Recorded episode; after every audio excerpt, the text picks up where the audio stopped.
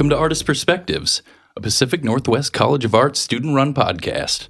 I'm AD Holm. Each episode, we bring on two artists to talk about their work and experience navigating the Portland art community.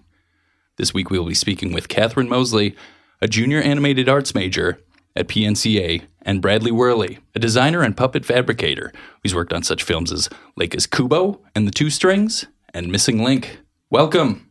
Hey, how's it going? Hey. Bradley, let's start with you. How did you become interested in animation? Um, I think for me, it was probably uh, pretty typical um, to a lot of folks. Uh, it started really early, um, probably around the age of six. Just really got into uh, special effects and stop motion. I remember Gumby was hugely like influential to me. I was like, I know that's different. I don't know what it is. I want to be a part of it. So started with Gumby. Uh, how did that lead you into uh, fabricating stop motion puppets? Well, I think um, I've always been a total nerd, and I still collect action figures to this day. And um, I think what kind of sparked the interest was wanting to know how to make those, um, and then also sort of replicate uh, my own sculptures, things like that. Uh, so that got me interested in mold making, um, which could directly lead into like my ultimate passion, which was doing film work and uh, just making those puppets, fabricating them, and uh, mold making is huge when it comes to that. So, For the listeners that aren't versed in the art of puppet fabrication, can you give us a brief description of your process? absolutely. So, uh, when you think of puppet fabrication, especially from what I do uh, on my end with mold making, um, it actually ends up being a really integral part uh, in an industry style show um, because that mold is essentially going to represent what that final outcome for that puppet is going to look like. And um, instead of doing what we refer to as a one off or a build up puppet, which is kind of a standalone and unique puppet in itself, uh, mold making allows you to replicate parts um, and get something that can look almost virtually identical, which is really big when you're doing a, a big production because obviously there's going to be a lot of animators and they're going to need to work on various puppets of that same character just to make the production go along a little faster. So a lot of times you'll start with a, uh, a sculpt or um, a resin casting of a character's body or head, depending on what production you're working on, and um, do stuff as simple as uh, laying it up in clay, uh, walling that up, and then pouring a silicone or whatever preferred material uh, around that that piece to get the mold. And you do the first side, flip it over, repeat, and um, you just keep going until you have the uh, the rest of your mold. Very cool. Is that uh, so? You keep that cohesive cohesiveness with the, the the puppet by ultimately using a cast that's already existing. Absolutely. Interesting. Okay. What's your favorite puppet you've made so far? Oh man, that is um, that's hard because uh, there are plenty of um, puppets that I've worked on in a professional setting that I, I definitely gravitated towards. There's actually a character coming up in Missing Link that I was a fan of uh, getting the opportunity to work on. It's uh, Link himself. Uh, he's a really interesting character, and um, there's another one too. I would say uh, Stank. Uh, he's he's a um, character in that film as well. Um, personal projects, though, uh, tend to always be really fun because then you can just work on exactly what you want to do. And I have a lot of characters there. Where I had a blast making. So Undoubtedly. What's been your favorite personal project to work on so far? So far, I would have to say um, it's probably my latest project. It's actually right now going into comic book form. Uh, it's entitled uh, Rico the Horny Robot. And um, it's basically about a uh, robot that gets struck with a uh, rare hip hop infused pornocyte virus. And um, he basically has to rap his way through all kinds of crazy little shenanigans. And uh, my hope is to turn that comic um, idea into a uh, story that can be told through stop motion and maybe some some bits of live action. I go around Portland and perform as the character too sometimes, and it's a lot of fun. It, it seems like there's a lot of elements of a, of a comedic nature in your work. Like, where, where do you tend to draw that inspiration from? Um, I've always been a really big fan of uh, just comedy in general. Um, definitely grew up with like some of my heroes in SNL and obviously uh, in Living Color with like Jim Carrey, uh, Mike Myers, and Dana Carvey. Big Wayne's World fan. Um, I think that those guys are geniuses, and um, so I like to draw from things that maybe they would do. You know, like how would they approach it? You know, some people are like, what would Jesus do? I'm like, what would Wayne do? so I think about that a lot, and um, I just try to put sort of that kind of whimsical stuff into my own my own projects, and I just have a lot of fun with them. Yeah, so. that seems like a very key ingredient for the the personal work.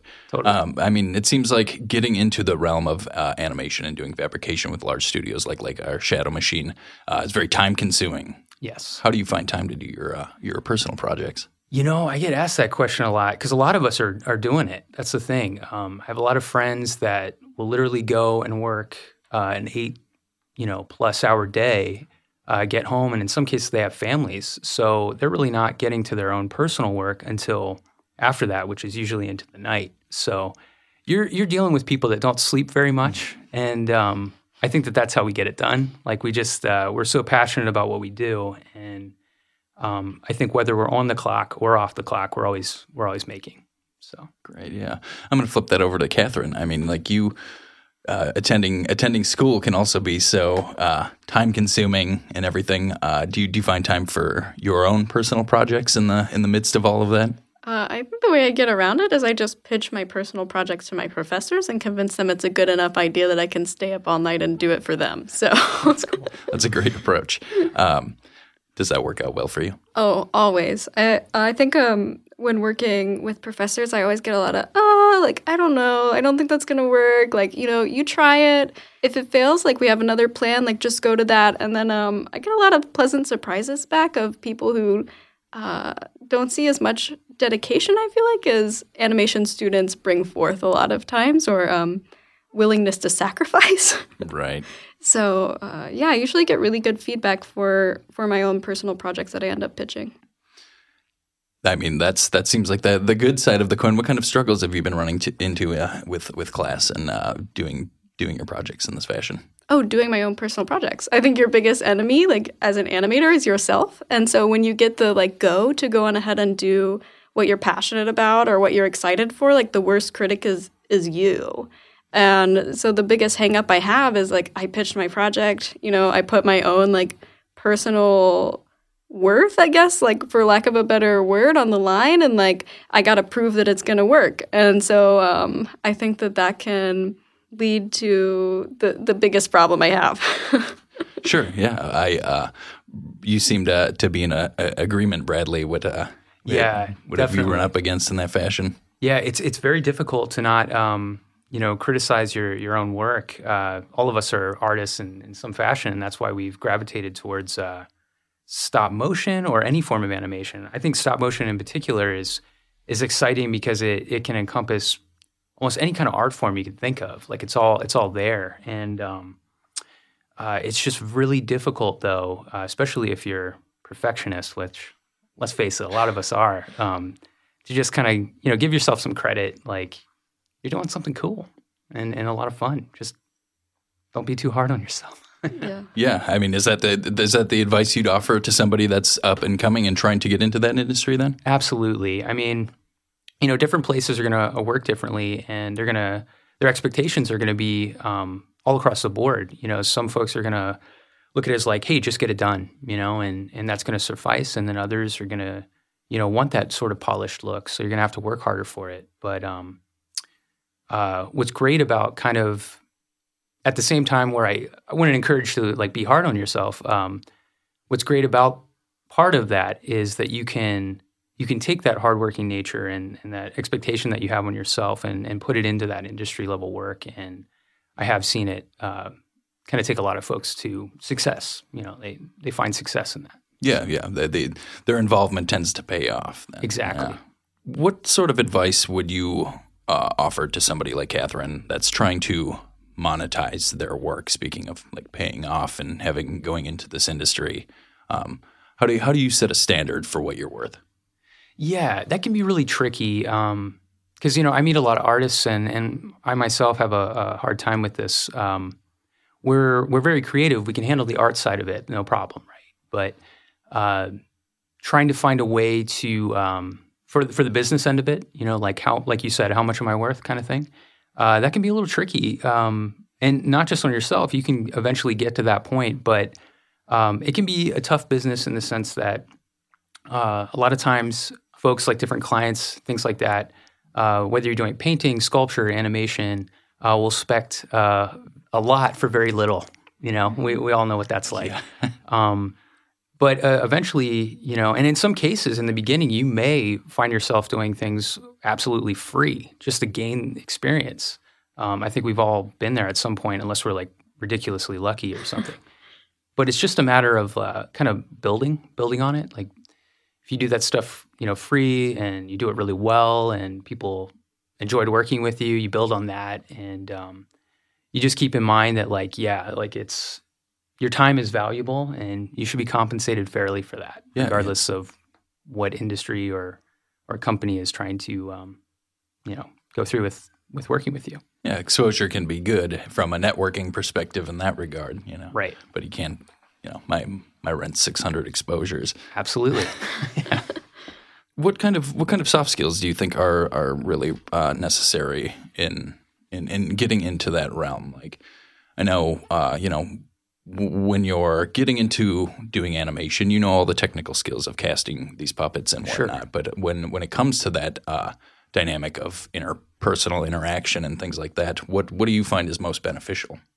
Um, so by soft skills, you mean um, just kind of things that you would go, uh, not the technical end of it, but more or less just, um, well, I guess maybe people skills. Yeah, yeah. yeah. The, like because I, I, tend to notice, you know, um, d- depending on the school you've gone to, mm-hmm. uh, they can they can focus a lot on the technical end of things, right. but but uh, they can kind of end up, you know, and I'm not speaking to any one school in this, but uh, they, sure. they, can tend to like leave you hanging on on how to create those uh, those interpersonal connections. Absolutely, no, it's it, it can be kind of tricky to navigate because, like you said, you can gain all of those uh, technical skills from school, and then there's just certain things that they can't really prepare you for um, until you experience it in a uh, professional setting. And some of those professional settings are going to go really fluid. And um, I think it all boils down to uh, if you're familiar with the phrase, like just work hard and be nice to people. Um, that just goes so far in any industry you're involved in. Like that should always be the goal. Like let's be nice to each other, right? And we're it's going to be a much easier process. Um, the unfortunate side of that is, is not everybody uh, follows that same code. Um, so there are going to be certain politics uh, that you might find hard to understand or maybe even completely unnecessary in a professional setting. Um, and I think just being able to uh, remember that it's, like I said, that phrase, work hard and be nice to people um, constantly. Like just keep running it through your head. Because even if people aren't kind to you in return, in a professional setting, if you're always like that to them, it, it's not really going to hurt you. Like you maintain your integrity, and that's that's important. Nice, yeah. It's a, I mean, it's a little disheartening in the sense of uh, that coming into any industry that you need to preface things with "be nice," you know? right? Yeah.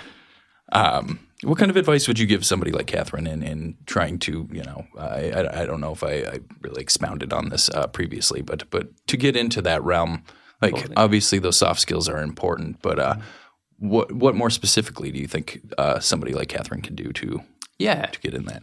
Yeah, I think um, something that I had to kind of learn maybe the hard way was uh, if we're doing stop motion in, in, particular, what ends up happening is uh, early on we may have that that tendency to want to do it all, right? Like we want to make the puppets, we want to write the story, we want to shoot it, we want to do it all, and that is so exciting and fun.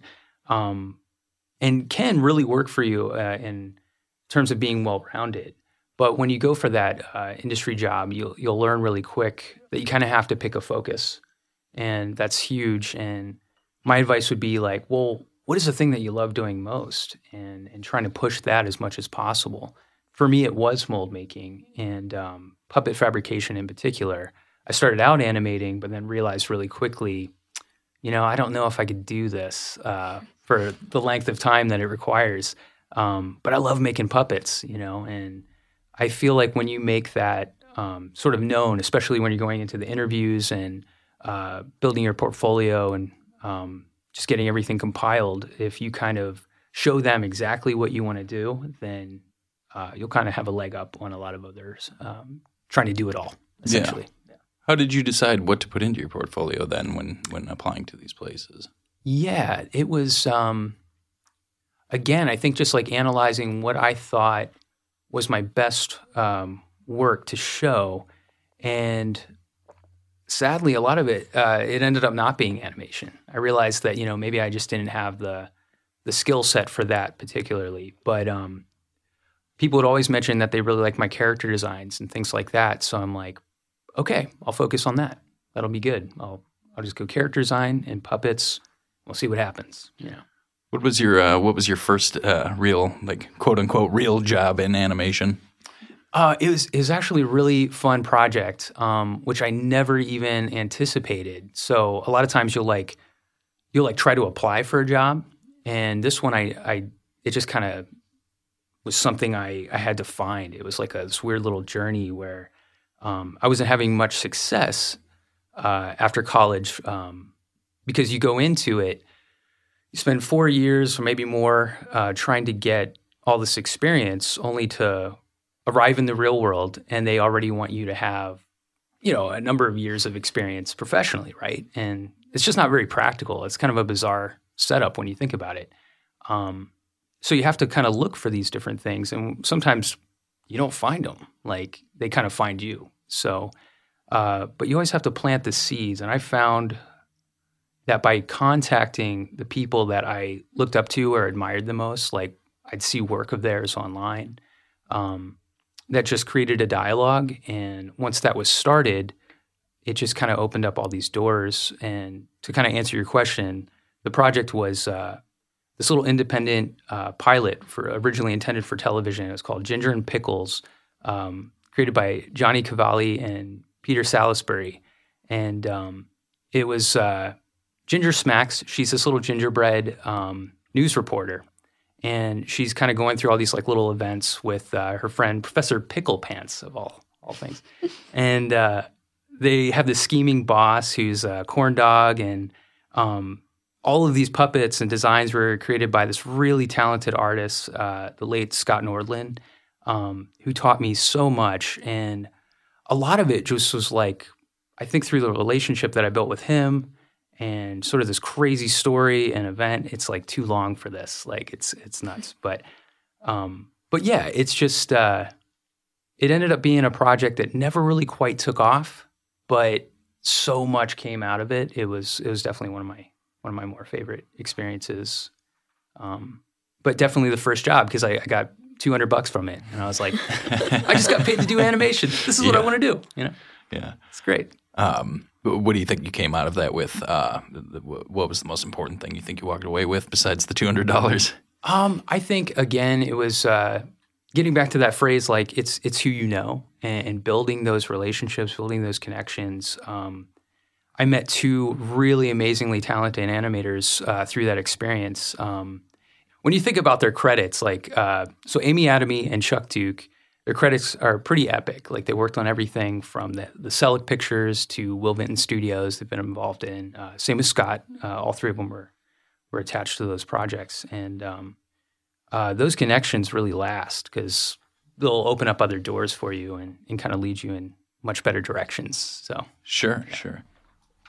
What, uh, what, what's an instance uh, in which you were working on a project that really made you sweat? Oh, right. Yeah. Um, okay, so the, I was working for this one company, and um, I was wearing a lot of different hats, and uh, it's something that you can kind of just expect to do, especially if you're starting in an entry level for any company. Um, is you're going to do a lot, and uh, you're probably only going to be paid for for one of those jobs initially that you're doing. Uh, but in this particular one, I was specifically asked to work on a, um, a really important uh, what they call pitch packet, and um, this is essentially to kind of establish uh, a show, send it to the people that you may have to get clearance on if it's if it's something specific, um, and then basically just kind of wait for their feedback so you can get the green light for a show. You know, so I remember uh, this project came up and they asked me if I'd be interested in uh, dividing my time to get it done, and I'm like young and ambitious. I want to do it, uh, so I'm like absolutely, and by by all means, like I'll do extra time if I have to, whatever. Um, so I take it on, uh, but then it turns out that it's like very near and dear to the uh, the owner of this company's uh, heart. Like it's a project that this individual really wants to uh, put everything into. Um, so that's like a lot of pressure right off the uh, the the bat, and um, uh, but took it on and managed to do it really well. Um, ended up producing you know close to like thirty of these individual packets um, with a very small team, but I was like the only one fabricating it. So it boiled down to like anytime this needed to be done, I was the person they went to, and um, it was great because by the you know fifteenth or whatever, you're like, okay, I got this, you know. Um, but I do remember there was a time where it was all in one day, and I had more or less boiled it down to it took at least three days to do these packets, right? Um, ended up that they were going to have a writer come in that they wanted to give one of these packets to, and it was very important because this writer was the writer of the script, and um, they wanted it within that day. And I, I already said that like it takes you know two you know three days to produce an entire packet from scratch, and uh, they're like, well, we need it by twelve in the afternoon and that's already like an hour into the workday. So we're looking at two hours. How do I do this? You know, it's, it's not going to happen, right? Um, but do I tell the like the owner of this company that it can't be done? Uh, I I probably should have, but I felt like maybe in a scenario like that, my job could be on the line. So, nah, I got this. I can do this. Um, ended up going through with it, and in one way or another, we worked it out so that I was able to get what should have taken three done like three days to get done uh, in two hours. And um, when they needed it at twelve, I delivered it at eleven fifty eight, and my God, was I sweating! so, uh, but they they got it, they loved it, they passed it on, and and everything was good. But um, uh, yeah, if you're looking to get into the the biz, just expect that some weird stuff like that might come your way, you know, and be prepared to I don't want to say yes because that might be bad advice. but just be prepared. Sure. You yeah. you, you had mentioned that uh, they had you doing a lot of other jobs. Uh, like, uh, can, can you tell us what job you signed up for and what other things they had you doing? Yeah. So it it was a kind of I don't know. It was an interesting experience because by the time I had gotten to this particular uh, company, I'd already had past experience and different uh, different job titles to um, push forward with puppet fabrication. And I was really adamant about keeping that going. Um, in this particular instance, I wasn't able to do that. And basically, the only position I could get after screening for seven times um, for various other positions um, was a, a, production assistant position. And um, so that was like quite a step down from what I was doing before. Uh, nothing against production assistants, because as far as I'm concerned, they save shows. Like they are lifesavers. I've known many great PAs. Um, and uh, but when you are a PA, you have to juggle a lot. Like you're doing the day to days. Um, depending on the company, uh, they might expect you to get coffee. Yeah, for them, you know, some folks. Um, and you're you're doing printing. You're doing uh, uh documentation and all these different files. Like if art directors don't have the time, I was working specifically for an art department. Um, they'll pass on the work to you to get done on you know so they, reach their deadlines and uh, so a lot of times you're doing all of those other things and then rather than just be like i think he's got enough uh, they're like i wonder how much more he could take you know? that's usually what ends up happening and um, uh, it's a tough it's a tough gig um, to start out with but um, usually you, you really uh, learn from it and you'll grow and you'll get it. if if you can work it out, you can get other opportunities. And one of the coolest things about that was it'll open you up to everybody. And in this case, it did end up opening me up to an opportunity to work with uh, the top person, you know, and that was that was a big deal. Um, yeah. I imagine that did open some some doors for you then. Yeah, very much so. And eventually, you know, in, in, some sort of weird way, I ended up getting into the the area I wanted to work anyway. But um, uh, again, being nice, working hard, and um, just not giving up is a big one. You know, so it's the easy route to take. Yeah, right. Takes some time sometimes. Yeah.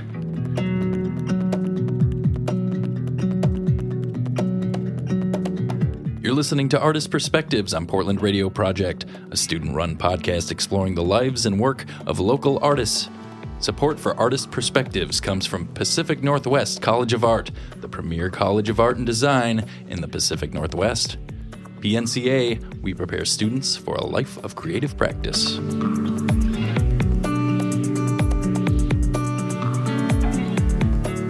Welcome back to Artist Perspectives. I'm AD Home, and we're talking with Bradley Worley and Catherine Mosley. Bradley, what brought you to the opposite side of the country from uh, Portland, Maine, where you went to college, correct? That is correct. Um, so, yeah, I was studying animation there and hoping to get into stop motion. It just boiled down, uh, boiled down to like the logistics of it. Uh, after I finished up with school, I was like, well, where am I going to go to actually pursue this? And um, you know, there's some potential on the east uh, East Coast in New York, places um, where you could maybe even get into fabrication work for like the Broadway shows, all that stuff. I had known people to do that. Um, but for animation specifically, I was like, yeah, I think I need a change of scenery, and I'd never really been to the West Coast before, um, but knew that there there was things happening. So I was like, it just kind of boiled down to like that makes sense. I should I should go there. What, uh, what, what was the uh, specific appeal for you for the West Coast as opposed to the East Coast? Um, I think I, I, remember talking to a professor of mine. He was a creative writing uh, teacher of mine, uh, Claude Caswell. Really awesome guy. Um, he was like, Brad, I think you just need a change of pace, a change of scenery. Uh, go someplace warm. And that's what it, that's what it kind of boiled down to. always, like, always good advice. Yeah, like Portland is you know pretty cold, and uh, I was like, yeah, that sounds great. So San Francisco always like appealed to me, and that's where I ended up heading first. And um, did actually come up here to Portland to visit, but I was like, you know what? I think this Portland's a little too much like the last Portland, so I'm going to stick with uh, San Francisco. Yeah, which was great because then uh, that was in 2012. Well, between 2010 and 2012, and uh, Henry Selick was setting up shop for his um, Shadow King uh, production, um, which I was able to get on, you know, for the amount of time that it lasted. So uh, that was that was a lot of fun. It's cool. So did you end up here uh, in Portland for work ultimately? Ultimately, yeah. It boiled down to uh, when that when that show uh, closed up. I was like, oh, what am I going to do now? Um, and uh, ended up coming up here uh, to work for Laika because um, in terms of you know big you know feature film studios, it's the pl- it was like the place at the time. Um, you know, do the, that level of project and uh, just seem like, again, got to go where the work is sort of thing. Yeah, that makes a lot of sense. Yeah. Uh, Catherine, what about you? You're, uh, where are you from originally? I'm from Arkansas originally. Okay. What brought you up to Portland uh, and ultimately PNCA? So before I came to PNCA, I was going to the Memphis College of Art, and I was um, living in Memphis, Tennessee. And they announced their closure my sophomore year, and I realized like for the first time in my life that like I didn't know where I was going to go or like what I was going to do. I had not known in high school that I was going to go to art school even though I wanted to be an artist. Pretty much from as soon as I could articulate like what I wanted to do and um, the fact that I got into an art school like blew my mind. It was an amazing opportunity and I I had the this opportunity given to me once my school announced it was closure or it once my school announced it was closing to like rethink what I wanted to do for the first time in my life. I thought maybe I don't want to do art. Like maybe I could I could do anything. And um, I took a class called Dimensional Illustration, um, and I realized like that I I had kind of gone into specializing into 2D animation, and I thought, oh, I'm gonna do like television. It's gonna be great. I took this dimensional illustration course, and um, I remembered as a young child that I wanted to be a puppeteer. And I didn't know like how to make that a feasible career. I was like, Jim Henson's dead. Like, no one's going to want to hire me. I was like, what am I going to do now?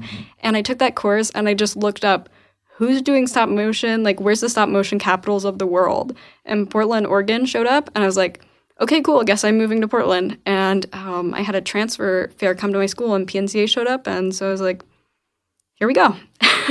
so by chance, I, I ended up here, I guess. yeah, sure. Um, when you attended school initially, were you you were were you intending to go into animation? Yes, my major, uh, my previous school is also animation. Mm, okay, right on. Dimensional illustration. Yes. Yeah. What what exactly does that entail? So, dimensional illustration was essentially making puppets that don't move and taking photos of them um, for things like book covers, comics. Um, they're basically just sculptures that you then photograph and turn into an illustration. Sure. Interesting. And I, you know, I, I think we touched on this for for a, a brief moment, but what what do you do to stay motivated with school?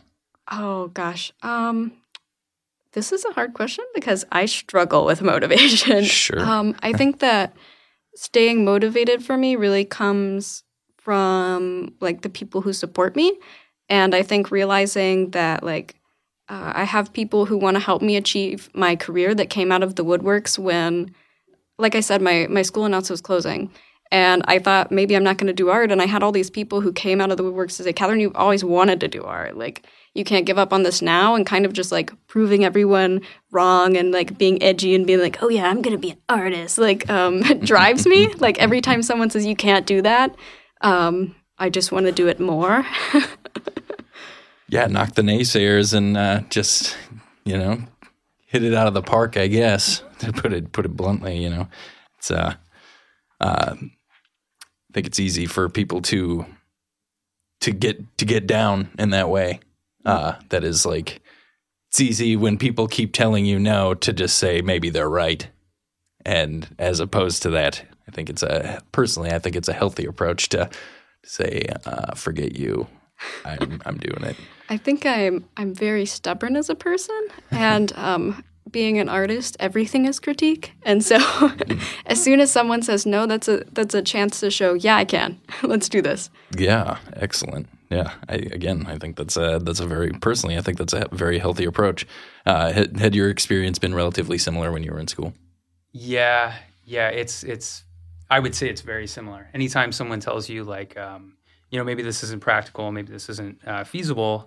Um, yeah, I, th- I think a lot of us end up being quite stubborn to make this work because you have to be. I mean, you're you're already kind of um, already got it kind of stacked against you because uh, stop motion in particular has constantly been referred to as like this dying art form, um, which is never really the case. There's there's always uh, a resurgence in some way or another, and um, there's always going to be something that you can do, which I really appreciate. Um, and I think it's just you know it gets into our heads like we just we just want to keep pursuing our passion and and hopefully uh, I will admit in the end prove prove some folks wrong. yeah, yeah, that's always satisfying, right? Yeah. um, Catherine, uh, ideally, where do you see yourself after school? Like, what, what, where do you where do you want to land with what you're doing? Um, so I originally came up here to land on features. But uh, then I realized that I think that, again, um, while stop motion might be something that I'm passionate about, like going into TV might be something that works better for my schedule and my life. And I'm really just trying to find something that um, I really believe in. Like I came came here and I was like Laika and like really excited about just specific studios, but now I feel like I'm kind of just looking for whatever like the perfect fit is for me to have a healthy life and like to be happy and to have my partner. Yeah. Are you are you concerned that working for a larger studio and working on larger projects like that as opposed to a television show would be just ultimately too time consuming for you? Uh, I think it might be time, but I think it's also stability of work.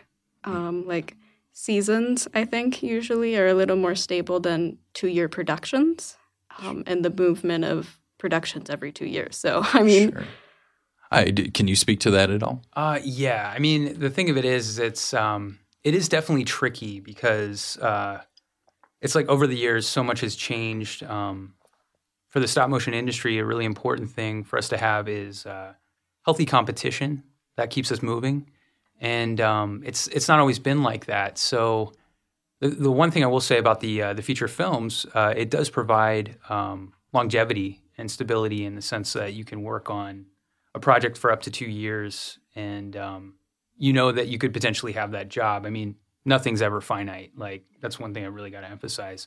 Um, it is really sort of like a nomadic life. You, you constantly have to keep moving for these projects. Uh, Have you found anything that's like ultimately deterministic of whether or not you'll still be with a studio after a, a large film project? that's the thing. It really boils down to what their expectations are, you know, and um, how long they. I guess they want to keep you around for your skill set, depending on what you do. And this is one where I know I said earlier about like picking a focus uh, is really important, but here's also where like being well rounded could really help you out because if you're able to let's say work on a puppet over here and then maybe go do some um, some illustrations or something uh, you could find longevity that way and bounce around if if you're fortunate enough to you know try to keep moving um, but yeah i mean it's it's one of those deals where i know plenty of folks that will work on these projects and then once it's wrapped up and if they're not moving on to the next project then those people are, are rolled off and you know essentially out of work until that next project. And that's been something i've experienced both on feature films and then also on tv spots uh, series and things like that. So um, it's great when the projects are going on but maybe like stacked in a way that could keep us going longer Sure. uh, sometimes they're happening all at once, and which is great because it keeps everybody employed for a certain period of time. Um, but then when all those projects wrap up, especially if they're around the same time, then you got a lot of folks that are looking for for jobs again. Right. Um, s- I mean, uh, going back to those, uh, we talked about skill sets earlier, and we kind of touched on the soft skills of uh, the interpersonal interaction. Uh, but I mean, going back to being multifaceted in, in your in your technical skills, uh, what what do you think has been besides your obvious involvement in doing like fabrication and stuff? What have you found to be the really most beneficial skills uh, technically to have outside of that? Yeah, I mean something, and I know that we don't all possess it because it can be really hard, and I totally understand. Um, uh, back to like the people skills. Um, sometimes if you can find yourself working on the production end of things, uh, where maybe you're not working so much with your hands, um, that can be beneficial because uh, you're still helping on a production, uh, maybe just in a different uh, form. Um, I ended up doing that a lot. Like I was saying, uh, having worked as a production assistant and then later on like uh, coordinator, um, you're not getting to make the stuff, which isn't quite as fun. Um, but you're still part of the production, and and that can get you some some longevity out of it as well.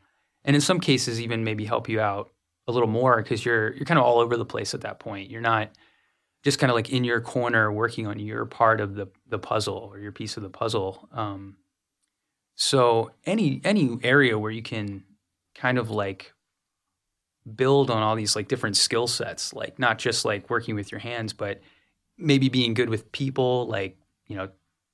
I know that a lot of us struggle with that because we're we're artists, so we tend to be kind of like socially awkward. Um, and I know I, have definitely been there. Um, but the more interaction that you get with uh, people um, is going to help you, I think, in the long run. Right now, what is your favorite animated uh, series or film that's going on? What are, what are you all watching that you're interested in? My favorite thing that I've probably watched in the past year, well, my f- two favorite things by an independent artist, it would be Réka Bucsi's um, Solar Walk. It's an amazing short film. Uh, I don't think it's up online or anywhere right now because it's running film circuits again, but it was up for a week last year and it it just was so beautiful and changed my life and I got the opportunity to meet her like last weekend and that that was amazing. But um in addition to that, like the Netflix series Hilda, I just like can't stop rewatching it and I love it way too much. Um undying love for it. That's awesome. Yeah. Um, wow, that is that is a tricky question. Um, There's always so much to choose from, right? Yeah, it, it's really hard, and plus, I tend to be um, when it comes to this stuff, and I think just because of the nature of the the medium, I'm kind of like stuck back in time because I don't know. There's just like a different different sort of uh, style going on. Well, and being being involved in the industry in such a fashion, you become. I I, I tend to find it, you know, become overly critical of things. You know. Yeah, that happens. That and it definitely makes, does. makes it easy to just stop enjoying things and being very analytical. You know. Absolutely. No, you're you're definitely right there. Um, I will say though, uh, and you know, it's it's this kind of thing where uh, I haven't even seen them yet because they haven't even been uh, produced. But I'm really digging the style of um, like the Pinocchio, uh, Pinocchio production coming up, and um, even the the Wendell and Wild. Um, I think it's great what Netflix is, uh, you know, going to be potentially doing here for the uh, for our industry. Um, it's going to really keep us going, which is crucial, very crucial. Um, but yeah, even just the style of those shows, I'm very intrigued about. So I, I think that they could easily become like my new favorites, essentially. you know. I mean, speaking uh, to the uh, the idea of Netflix really pumping some life into the industry, uh, I mean, besides Netflix, what do you perceive? Like, how do you perceive the future of animation moving with that kind of stuff? Yeah, I guess yeah, it's, it's always so hard to say because um, you know, like sometimes you can be working on a project that like seems to have everything uh, together. You know, it's got the backing, it's got the concept, um, it's got uh, the style. Everything's looking great, but um, there've been just been a number of uh, stop motion productions in particular that sadly never really get to see the light of day, and for whatever reason, you know. And um, uh, what I love about this uh, Netflix opportunity is that if you're familiar with their original content now, it seems like they're making everything. You know, whether it's going to end up being really good or maybe not so good, it's still getting made. so that that is like really big, and um, at the very least, it'll it'll keep folks uh, employed, which is awesome. Um, but I also think it could potentially really help our industry because there has been not too many opportunities to do feature level productions here in the states, and um, I think that by creating a space uh, for the original content, like the stop motion stuff, can can p- potentially even thrive on the Netflix platform, which would be great. Sure. Um, so it, it could be one of those things where maybe it'll maybe it won't go much further past these these next couple of productions that are coming up, or it could spawn this whole new thing. Which, all in all, I don't care what happens. It's all exciting. It's gonna be cool. Just a, a matter of gauged interest, I guess. Absolutely. Yeah. Um, I mean, what, what what do you find to be like uh, with with the industry as it is now? Like we we're, we're talking a lot about really the the positive dynamics of things in the projection in that way. What do you what do you find to be like some of the harder shortcomings? Of just the industry. Yeah, yeah, just yeah. Um, sometimes I think it's it's maybe a little bit more of the approach. Uh, something that's always come up, and the thing that I admire most about stop motion is uh, something I mentioned earlier, where it encompasses all these different art forms. Um, but then it also gives you the ability to do something I don't feel like you find entirely in other um, ways of filmmaking. You can literally plan out everything to a T. Now, is it going to go according to plan? Probably not.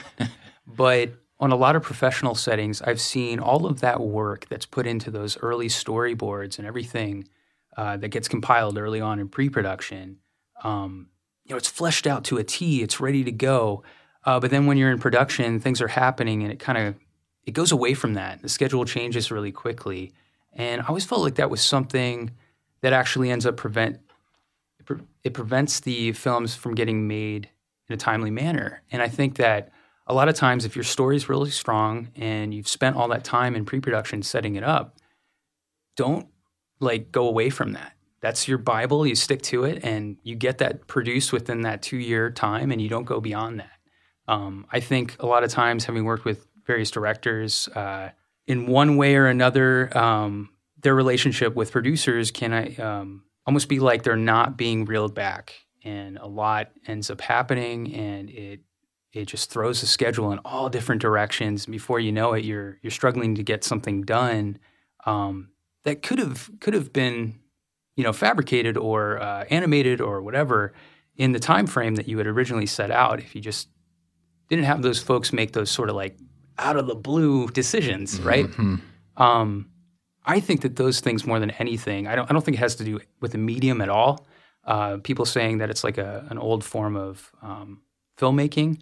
Uh, I think it's still very relevant, and I would love to see more stop motion films. And I think there are tons of people out there that agree with me on that um, because there's so much potential for style and story. And if you have those two, uh, and you plan it out really well, I feel like the rest is just gonna it's gonna be great. It's gonna Yeah, work I think- itself out. I think the uh, the the the surgence, uh, the the surge in the industry here in Portland is really kind of speaks to that. You know. Oh yeah, definitely. Yeah.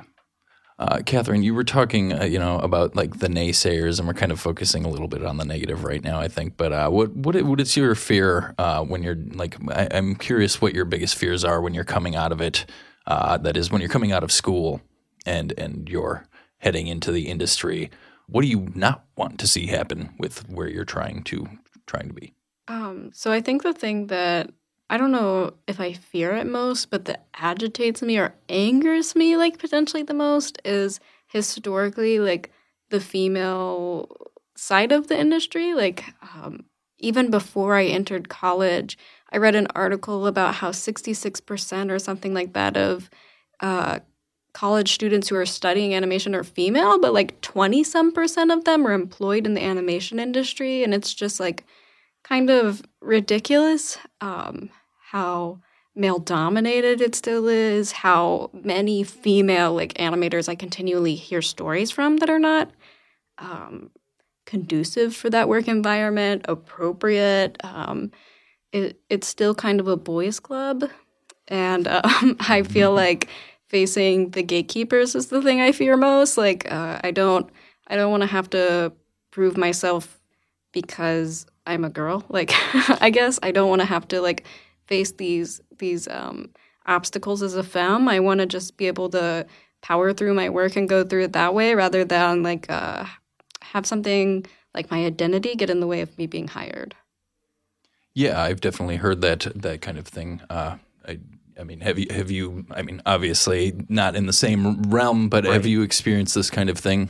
Um, I mean, yeah, I, I obviously can't can't speak from that side, and it's it's always a, a struggle. Um, but I definitely hear what you're saying. It's uh, it has been a boys' club um, since the beginning. You yeah, know, it's it's not really making all the women women animate animate the cells and everything yeah, while everything crazy. else. Yeah. yeah, and then there's just certain um, credit that is due. You know, for so many uh, that haven't received the credit that they should. Um, the exciting side of it is is that like even with these productions coming up, like the producers are going to be female, which is awesome. You know, and I, I love seeing more um, women in leadership roles, especially for these these projects, because um, it is really crucial. You don't want a story that's going to be told so one sided. You know, like it needs to uh, encompass everyone. And um, when you have like the the standard white male, you know, telling the the story every time, it's like you're going to wind up yeah one sided. absolutely. So um, I would love to see um, even more uh, women directors for these films too, because yeah. that would that would be huge for yeah. our industry. Absolutely. Um, what What do you think? Like an, an approach you could, uh, Catherine, uh, that you could come in with? Like, do you do you, do you have any kind of? I, I know obviously you haven't had high exposure to the industry yet at this point, but I mean, do, do you think you can come in, in into this realm and bring something to that to like help change the narrative? Um, I think one thing that is really similar that I hear Bradley talk about is um, I talk about trying to infuse a little kindness into things, and that um, kindness will take everything a long way, whether that's um, interacting with people every day or just interacting like with the film that you're making or yourself. Um, I think that that really like I'm not gonna get upset at someone for treating me the way that they do. Like I'm not going to let those things get to me. I'm just here to work. I'm here to do what I want to do. I'm here to respect you and like I want respect from people, but I'm also like here to have fun and like here to be kind and like here to make friends and if you get through the door, like I get through the door. Like we're not I feel like um because animation is a small industry, a lot of people kind of want to be a little bit rude or want to be a little competitive, but really like the way in is through like someone else, like Bradley said. And and so having friends is like what's gonna make productions way better. And just like you don't have to be friends, but be nice, you know? yeah. You're gonna bolster a sense of community then. Yeah. Yeah. Yes. Of course. That's a great, great approach. So Catherine, uh, what could someone looking to become an animation major at PNCA expect as far as like workload and uh, interaction?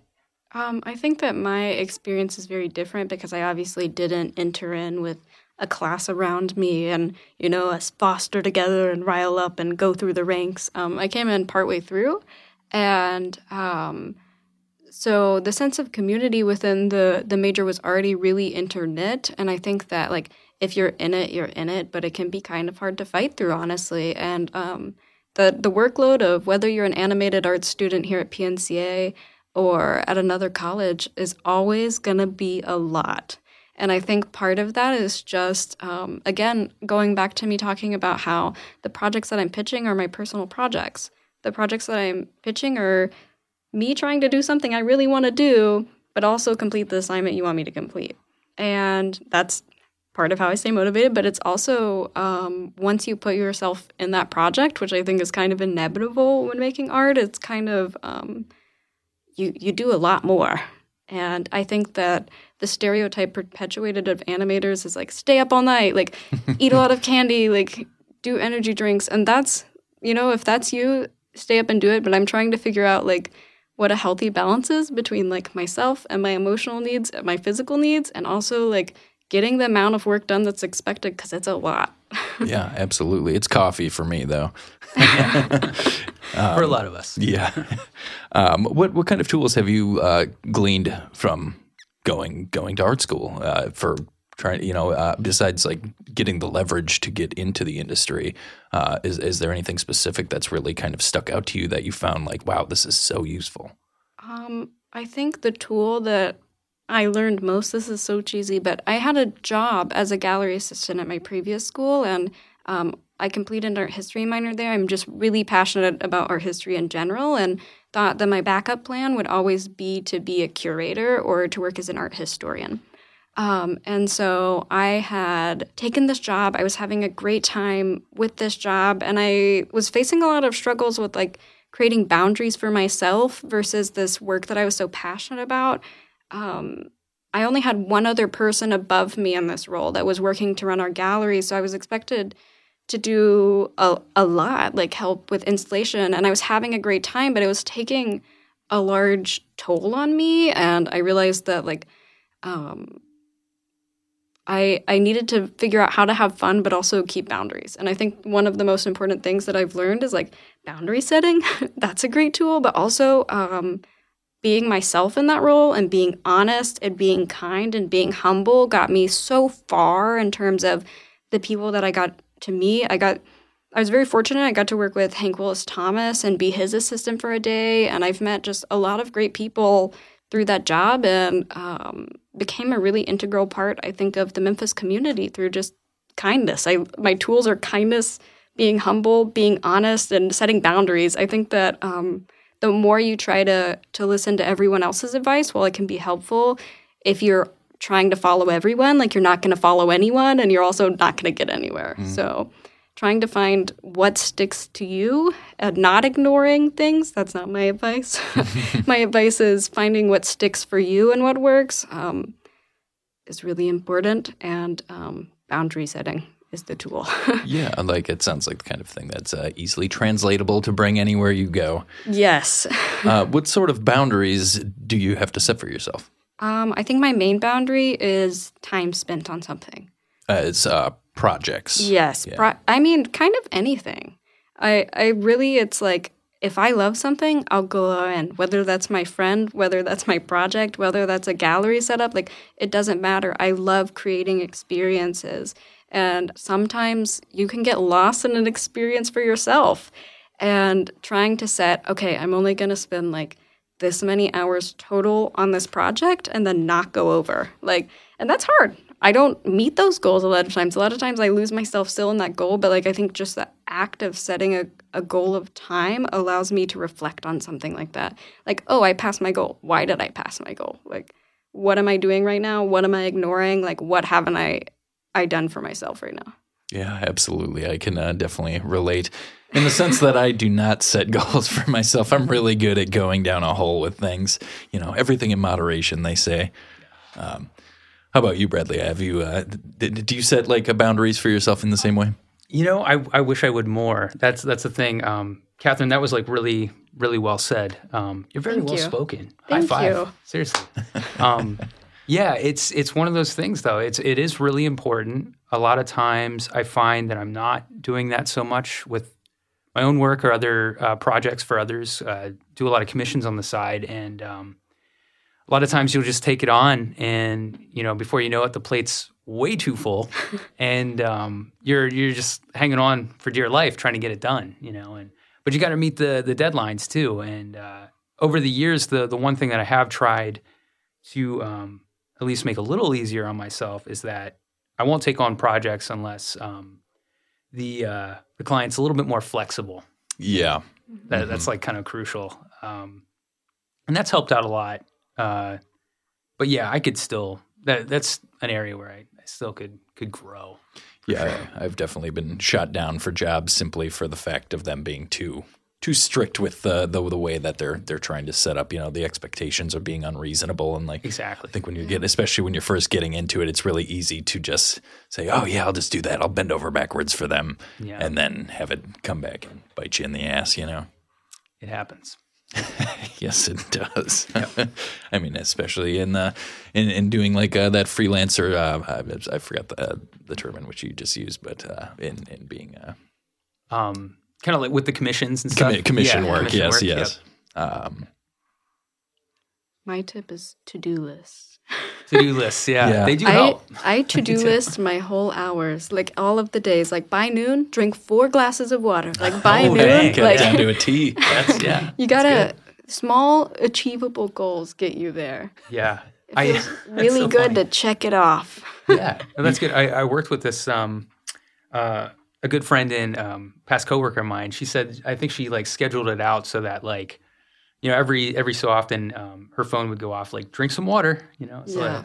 I, I think you guys would have got along. really I well. I wish I was so committed. I'm I'm just fly by the seat of my pants and hope that everything works out ultimately, which is not necessarily the greatest approach, but I uh, I think I I did that and still do that sometimes really hard, but I found that like my burnout was just getting so intense and that like um especially like with the announcement of the closure of my college, like I had a, a huge like dip in my art and like nothing I was producing was making me like feel fulfilled. I wasn't happy and so I had to set like these goals and find some form of structure that I created for myself in my life to like get stuff back on track like um and i think that that's i mean i, I don't think that my art had even gotten back on track or like that i'm feeling fulfillment or like this having this big like creative you know blast or whatever you want to call it until like the semester again um and sure you you you tend to find you need that structure to kind of keep yourself motivated. yeah, I think I'm very much like a loose person. And so, like,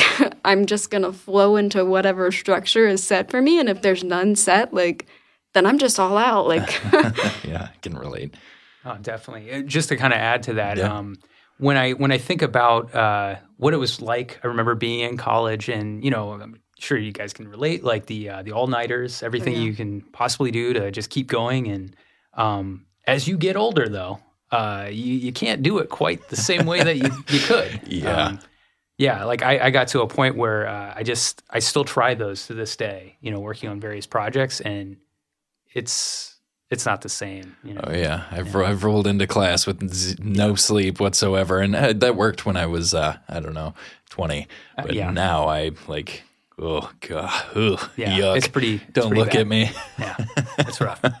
I would like to say I am 20 now and it still doesn't work for me. I have to have a very sustainable, calm life. That's good. Oh, that that was not me in my twenties. It was it was a well, wild to say the least. Yeah.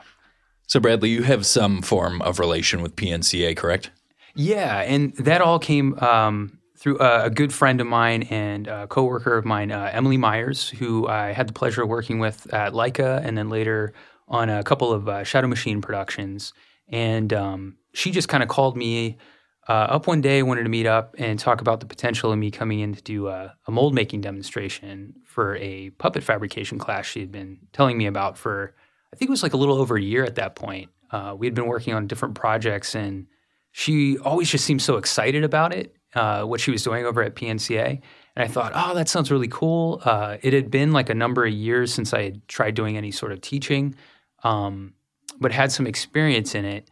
Uh, so I thought, well, for a demo, that would be that would be pretty cool. You know, that'd be great. And uh, at that point, it also felt a little bit better because my past teaching experience was like before all of the industry um, opportunities. So I thought, oh well, this would be a great opportunity to come back to um, an educational setting and show students what I've learned from the professional point of view.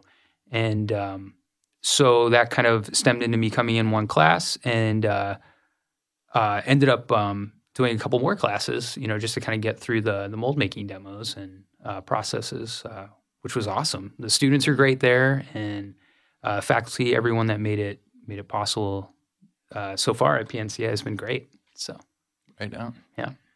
I would love to add that I was in that puppet fabrication class, and Bradley did an amazing job. And thank you, Bradley and Emily, for being the one who chose Bradley because um, I loved having you there, and you did.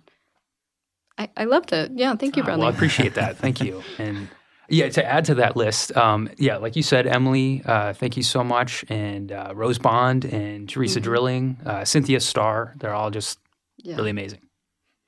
All right, well, that's all the time we have. Thank you for joining us for this episode of Artist Perspectives. I'm AD Home, and I want to thank my guests Bradley Worley and Catherine Mosley for joining us today.